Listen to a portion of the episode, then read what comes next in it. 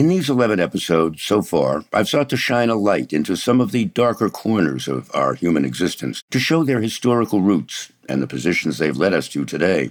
So perhaps, dear listener, you'll now indulge me for a final moment in some reflections. Where might we be going now? I'm David Andelman, author of the new book, A Red Line in the Sand. I'm your host as we hopscotch around the world in this twelve-part podcast. Together, we're examining the red line boundaries that have changed history, set political agendas, spilled blood, and smoothed paths toward peace. Today, in episode twelve, the final in our journey, we're examining the world's newest and most toxic web of red lines. This is the web that has grown up around the world's most lethal pandemic in a century, covid nineteen. I'm no soothsayer, but history can provide us with a useful roadmap, and there are many cautionary tales. Beware of leaders who have learned none of these lessons, but who seek to blaze their own way to a dark future. Now arrives the new coronavirus. It brought with it finger-pointing and efforts at isolation in the name of self-defense. As former Australian Prime Minister Kevin Rudd put it, what I found most horrifying uh, around the world has been the ready resort to uh, racism, as uh, people in various parts of the world have begun to reflect their anxiety and anger and fear towards uh, Asians in general and Chinese nationals in particular. Any of us around the world should have sufficient maturity in the twenty-first century to recognise that we are global citizens confronting a global problem. And this is not the time to harbour uh, the emergence of uh, any form of closet racism. In some cases, red lines may utterly disappear, and others may arise. A globally existential event, of which there have been only a handful in each millennium, can transform this entire construction. covid nineteen has proven to be one such event. A virus knows no boundaries, natural or man-made. The vital question is whether the lines that have worked in the past can or should be restored once this crisis has passed. Red lines have all become questionable in the face of covid nineteen, crossing national and natural boundaries across the world. The last global event that threatened the entire world community was the Spanish flu epidemic of nineteen seventeen to nineteen twenty, overlaid in part by the First World War. Some five hundred million people became infected, nearly a third of the world population. The largest single concentration of flu deaths was in Africa, where it ran all but unchecked. The disease entered the continent through three seaports. In Freeport, Liberia, a Royal Navy warship crew infected seventy percent of the town's population in two weeks. Ships returning African troops home from the war in Europe traveled onward, spreading the pandemic. As the soldiers headed home into the African interior, the disease traveled with them at a catastrophic pace, the roads they followed strewn with dead and dying. Planting, harvesting, milking, all came to a halt, bringing famine. In the face of this disease, many of the colonial African red lines were erased. We've seen other pressures coming to bear that have affected the nature and structure of red lines, and today's covid nineteen epidemic threatens to be longer, more lethal, and more universal than any in the past. It may be a harbinger of other global threats on the horizon, like climate change. So it would be useful to take a quick tour around the world to suggest what it may look like when we emerge from the coronavirus. Europe was already challenged. In a half-century, this continent managed to rid itself of ancestral red lines that were its national frontiers. That led to two world wars in the twentieth century alone. The European Union was created, surrounded by an all-encompassing protective shield. But there were already serious centrifugal forces at play even before the arrival of COVID. Britain split from the continent through Brexit. Millions of refugees from Africa and the Middle East began knocking on Europe's doors. There was growing pressure to turn back these immigrants who threatened to strain social safety nets and carried risks of expanded terrorist activities. The vast mechanism of border crossings on Europe's major highways had long been dismantled and passport controls eliminated, but there was still a recollection of life before nineteen eighty-five, which introduced a single European passport for twenty-six nations. The concept was to provide free movement of goods and people across all of Europe, but it also allowed free movement of guns, munitions, terrorists, and eventually viruses as well. This virus turned out to be far more lethal than any terrorist and led to more divisions in a region that had been speaking with a single voice. The coronavirus first hit Europe in Italy, then spread south from Spain, across France, and eventually into Germany. As it spread, the pressure to isolate intensified. Makeshift controls began going up at long-ignored frontiers. In mid-March twenty twenty, Germany shut its borders with France, Austria, and Switzerland. On April thirteenth, French President Macron announced that while schools and some businesses would begin to reopen on May eleventh, France's frontiers would remain closed indefinitely. In each country, national police set up checkpoints at the borders, turned back non-nationals. Germans were still allowed to enter Germany, the French to return to France. The existential emergency only accentuated tendencies of some rulers. Hungary's Viktor Orban, already displaying autocratic and xenophobic qualities, turned into an evil caricature of himself. Hungary's parliament granted him sweeping powers, allowing him to rule by decree and suspending all elections that could have removed him from office. This Hungarian red line seems likely to intensify the longer the viral crisis continues. The question of what might happen after the coronavirus began to arise across Europe. Britain had already severed its ties with the continent only months before the coronavirus hit. There had been discussions before the COVID outbreak of Poland being expelled from the European Union. Changes in its judicial system clashed with the European Community's rules for fair and impartial justice. Since COVID, accusations have flown back and forth across the continent of hoarding medical equipment or profiteering from the outbreak. Cases involved stolen cargoes and defective medical masks. The fully united Europe has been undergoing its biggest test since it began to cohere a half century ago. Kristalina Georgieva, head of the International Monetary Fund, said in June twenty twenty, "No country has escaped the health, economic, and social impacts of the COVID nineteen crisis. It is truly a crisis like no other. While moving at a great speed, the I M F has consistently emphasized the importance of improving governance and accountability. Our message to governments? Very clear. In this time of crisis, please spend whatever is needed, but spend wisely and keep the receipts." In this crisis, there has also been an unprecedented reversion to nationalism, to ancestral barriers, especially in the developed world. The barriers began going up or intensifying not only between nations in Europe, but between regions as well. The traditional gulf between the wealthy northern European nations and their poorer southern brethren began widening even further. A half billion euros of emergency lending was quickly exhausted as Germany and the Netherlands failed to come to Italy's aid in terms of medical supplies and financial relief. One opinion poll found seventy percent of Italians believed Germany was seeking to strangle Italy. Janis Varoufakis, former Greek finance minister and co-founder of the Democracy in Europe movement, believes Europe must return to a boundary-free region. "We need consensus in Europe. We need Europe to work as one and to work strongly. And I think this is crucial for Europe. I would appeal to the leaders to show this unity. That will develop trust." A unified response is more vital than ever. The preeminent question was whether the reversion to the norm is to globalism or nationalism, the destruction or construction of red lines or borders.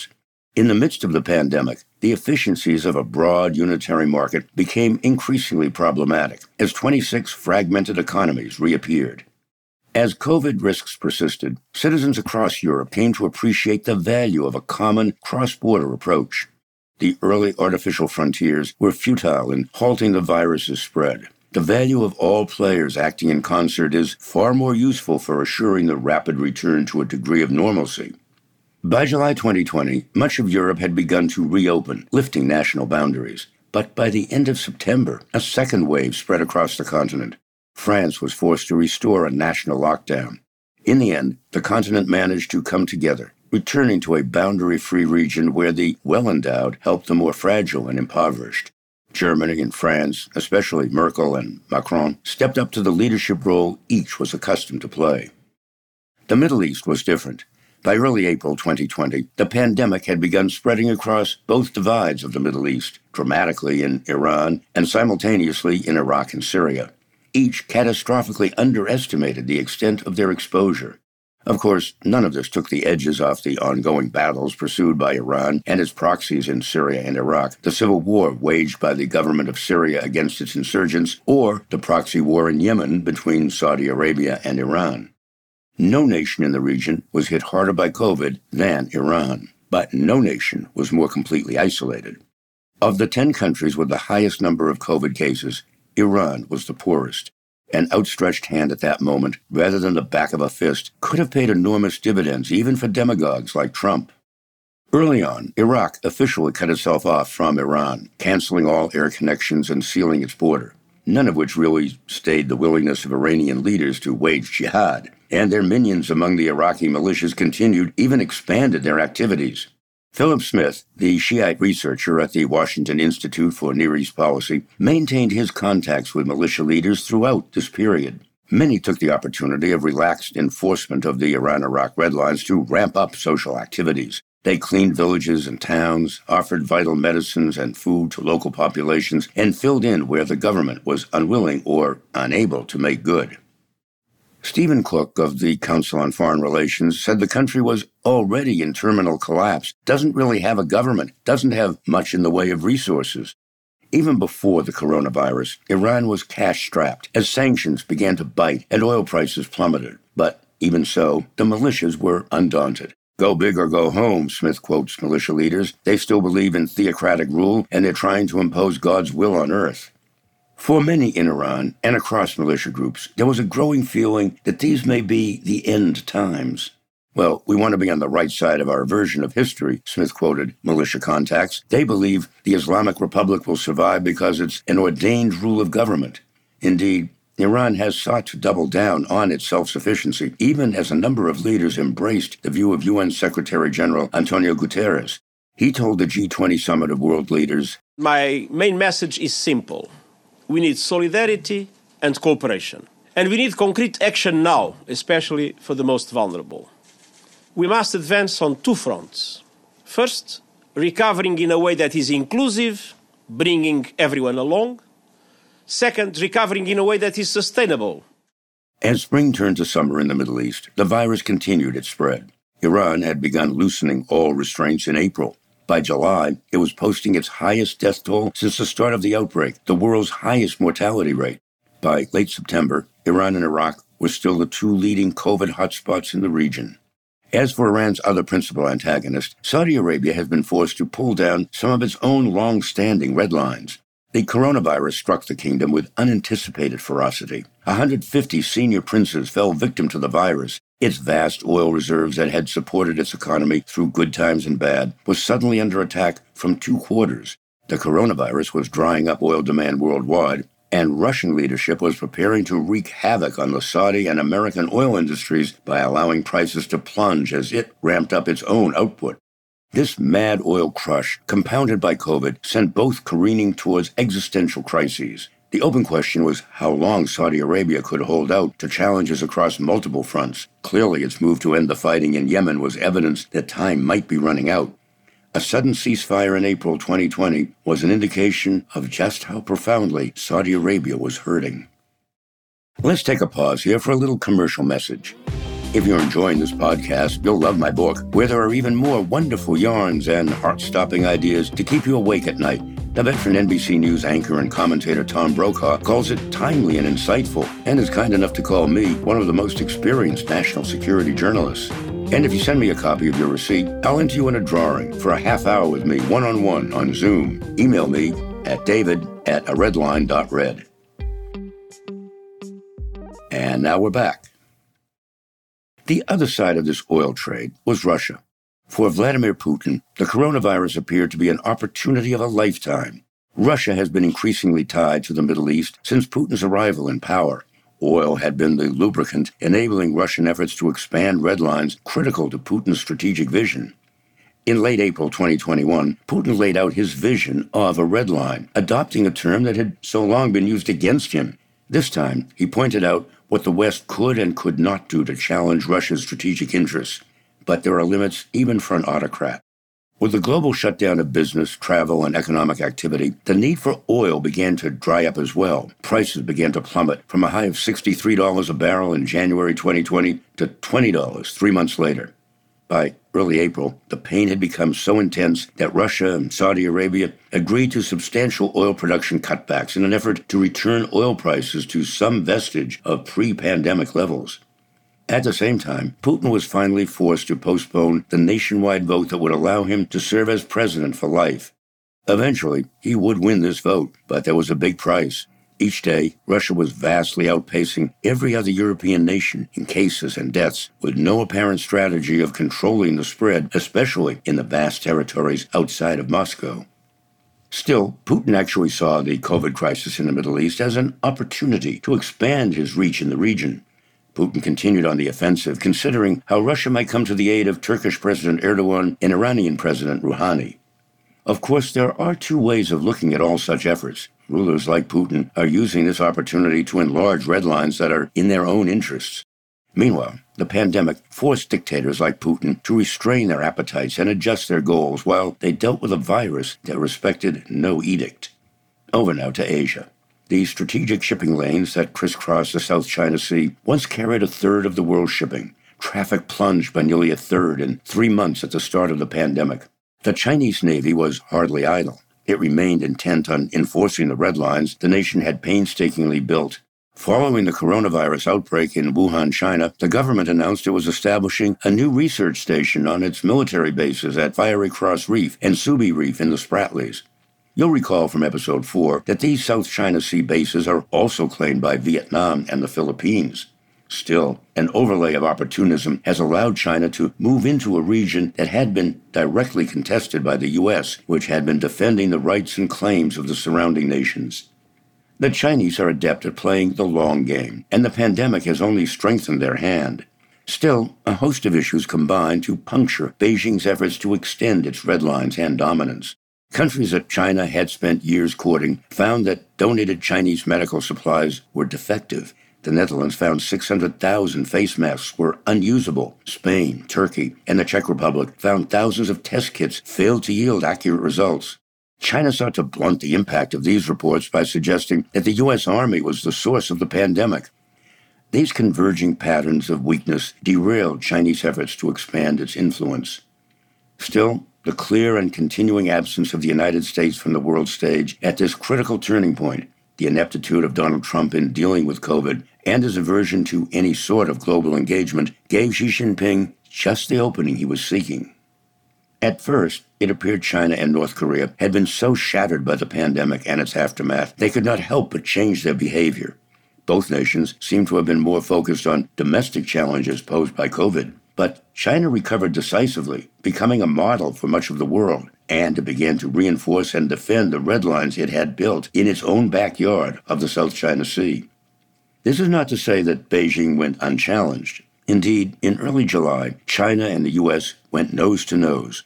China staged five days of large-scale air and naval exercises around the Paracel Islands. At the same time, Trump sent two aircraft carrier strike groups for air and naval maneuvers. Strike Force leader Rear Admiral George Wyckoff observed, U S S Ronald Reagan and U S S Nimitz carrier strike groups are teaming up to maintain warfighting readiness and proficiency by conducting tactical air defense exercises, which improve the Navy's ability to respond to regional contingencies.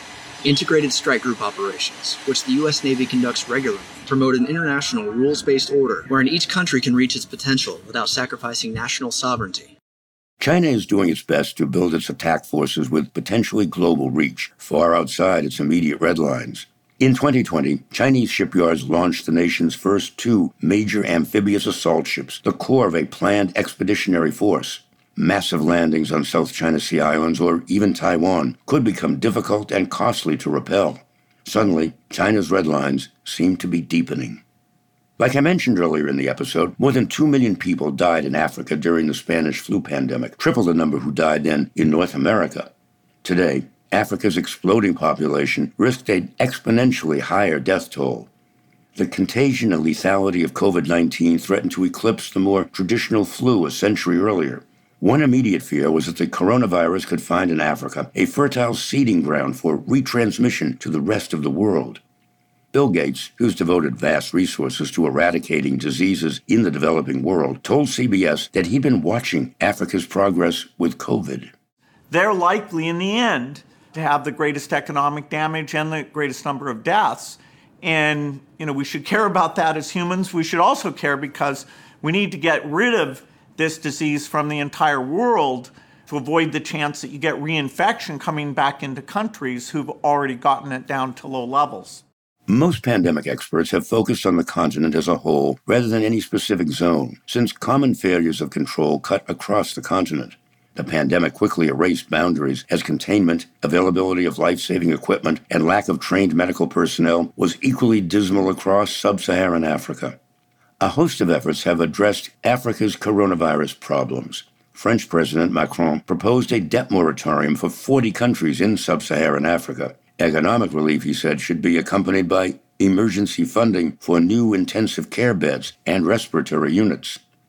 At the same time, China continued to knock on Africa's doors, outdistancing both the United States and Russia in its response. Secretary of State Mike Pompeo ordered American aid confined to funding rather than critical supplies or expertise that Africa would have to find elsewhere.